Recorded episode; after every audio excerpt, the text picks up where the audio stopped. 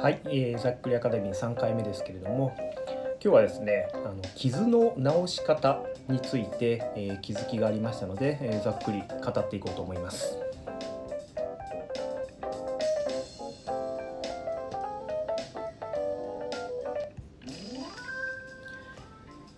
傷ですけれども、えー、実はですね私1ヶ月ほど前に、えー、事故ってしまって自転車だったんですけれども、えー、こけて顔から、えすりむいてしまいました、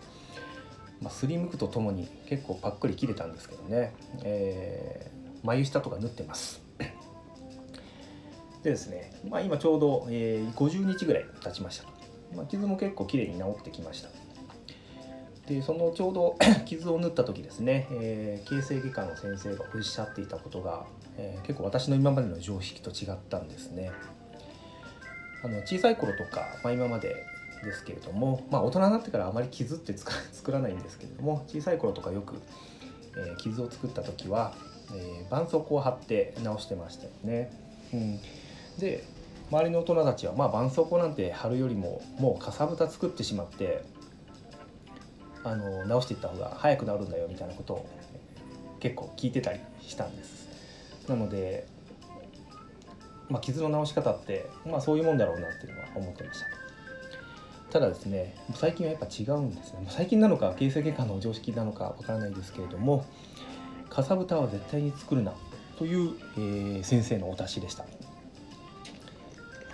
かさぶたを作ると逆に傷の治りは早いんだけれども綺麗に治らないだそうです。ですのでできるだけ遅く遅く時間をかけて治していく方が、えー、綺麗に再生していくっていうのをお聞きしました。ですので傷を治す時はどうするかというと軟膏をずっと塗り続けるんですね、乾燥を絶対にさせない状態。そしてその上からガーゼを貼っておくというのを結構傷が、えー、塞がれてきて、まあ、中のリンパ液とか血が出ない状態になってもそれを続けると。そうすることで、えー、傷がゆっくりゆっくりではあるんですが綺麗に治っていくというのをお聞きしました。これまあ今までねあのまああの傷ができればかさぶたを作ってみたいなあところが、えー、私の中でありましたので結構な気づきだったなと思いました。で最近よく出ている絆創膏の、えー、ニュータイプみたいな形で、えー、傷パワーパッドっていうのもあるかと思うんですけれどもそれも考え方は同じだそうです。傷パワーパッドは、えー、どちらかというと早くは治るんですけれどもかさぶたを作らない、えー、方式が、えー、できるみたいです。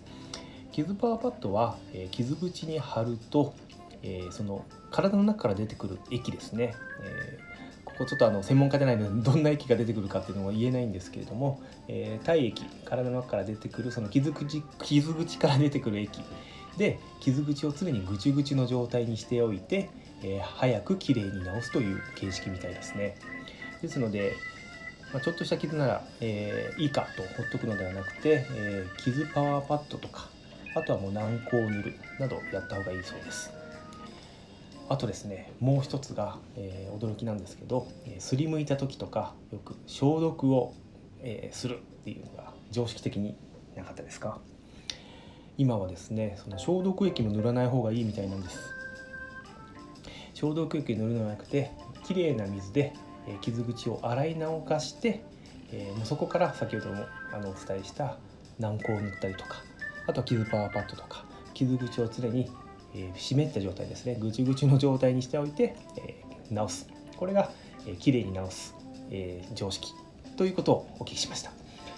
ですので傷、えー、皆さん、えー、不意にも恋にも作った時には、えー、こういった形で、えー、直していくのはどうでしょうか。